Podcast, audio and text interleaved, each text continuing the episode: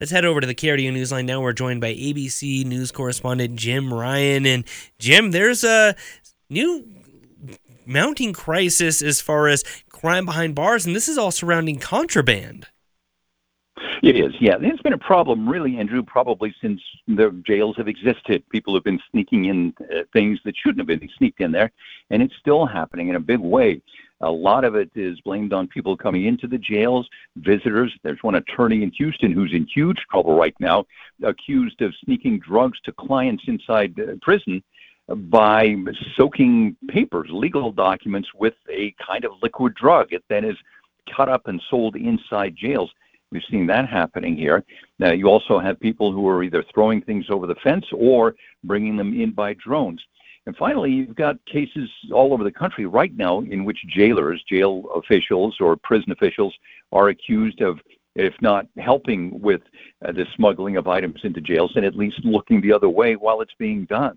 So it's a it's a growing problem. It's something that jail officials, prison officials are looking at all over the United States. Yeah, long gone is the uh, the days of a you know chain file and a cake. So, uh, what is any kind of resolution? What are uh, jail officials or uh, maybe penitentiary officials throughout the different areas doing to actually address this?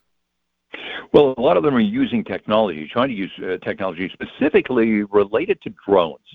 There is software. There there are detectors that can be placed around the perimeter of of prisons and jails that uh, are intended to detect the presence of drones.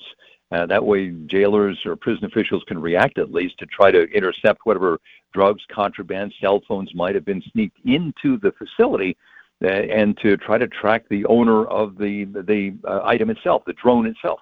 Also have a case I saw in Kentucky here. Two people are in custody right now. They're accused of trying to traffic a controlled substance into a jail by sneaking it into a, a, a prosthetic leg. Now they're charged with promoting contraband and engaging organized crime. Wow, when you hear about this, it's like so contraband, the, you know, the drugs in high demand in jail. But what about uh, weapons? Are are they doing the same with weapons? Well, they are. A lot of the weapons, of course, are made inside the jail. They're they're fashioned out of, you know, the silverware, fashioned out of uh, ballpoint pens, different items, nails that are that have been found, and turned into items.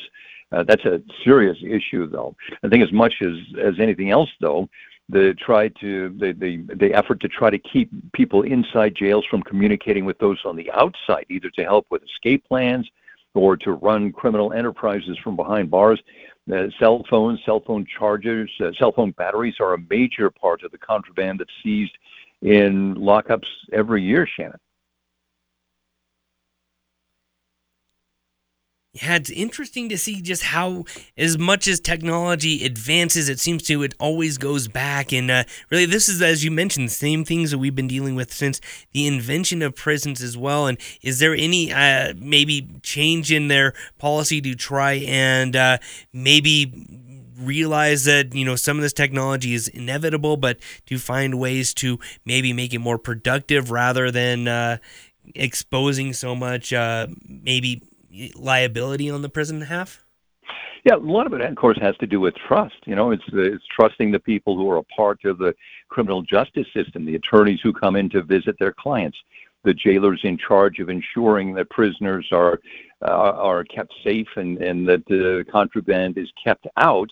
And, and of course, trusting that the people who are being booked into jails and eventually transferred into prisons aren't carrying contraband with them. And so, yeah, it's built on trust. It's also relying somewhat more on technology, as you point out there, Andrew, to try to ensure that uh, that it isn't an issue. So far, though, uh, we're still seeing cases all over the nation of things being brought into jails and that shouldn't be there.